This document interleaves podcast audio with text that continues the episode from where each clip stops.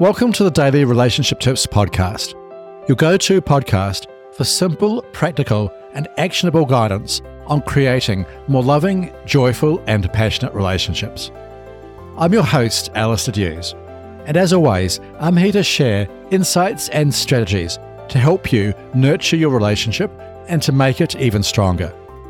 Today, I'm discussing the importance of raising issues in a gentle and positive way. The truth is, this simple tip can have a huge impact on your relationship. So, get comfortable, relax, and let's dive in. We all have moments in our relationships when something isn't sitting quite right. For example, your partner might be talking to you in a way that doesn't feel good, or they might have made a decision without consulting you first. These are valid issues, and it's important to address them. But the key to resolving these concerns effectively lies not just in addressing them, but in how you address them. When it comes to raising issues, it can be tempted to rush in with your emotions leading the charge, especially when your feelings are hurt. But here's the catch the more aggressively you address the issue with your partner, the more defensive your partner will likely become. Why is this?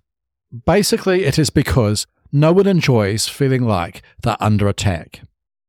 Take this scenario, for instance. Your partner is late for a date that you have planned for a week.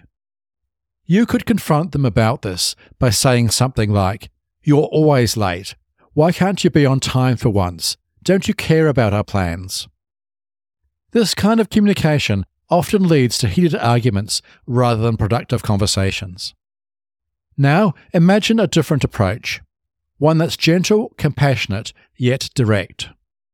For example, you could say, I genuinely love the time we spend together. When you're late, like the 15 minutes you were today, I feel disappointed. It's really special for me when we can start our dates on time and chat. Do you think we can work on this together? See the difference? By being more gentle and compassionate in your approach, you can avoid unnecessary arguments you also have a better chance of getting your point across to your partner without them feeling defensive or attacked. It's important to remember that the beauty of raising issues gently is that it allows room for understanding and empathy.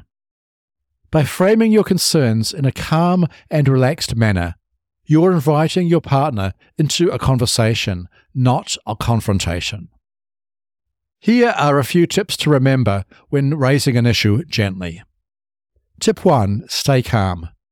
When raising issues, ensure that you're in a calm state of mind. This will help you articulate your feelings without anger overshadowing the message. Tip 2 Use I statements. When raising issues, focus on your feelings and minimize blame.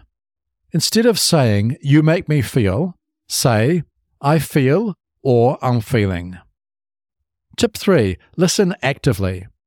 After expressing your concern, give your partner space to share their version. Remember, it's a dialogue, not a monologue. And tip four seek solutions together. Once you and your partner have been heard, work collaboratively on a resolution. For example, brainstorm ideas together to find an agreeable solution for you both. Finally, remember to always approach these conversations with love and the desire for understanding. It's not about winning or being right, it's about nurturing the bond you share with your partner. Today's relationship challenge is to reflect on the last time you discussed an issue with your partner. Did your emotions flare up, or was it a calm discussion? Regardless of how it went, commit to raising issues gently in the future. Practice framing concerns with love, empathy, and clarity. Over time, you'll find that these conversations bring you closer rather than pushing you apart. Okay, thanks for listening to today's episode on the importance of raising issues in a gentle and positive way.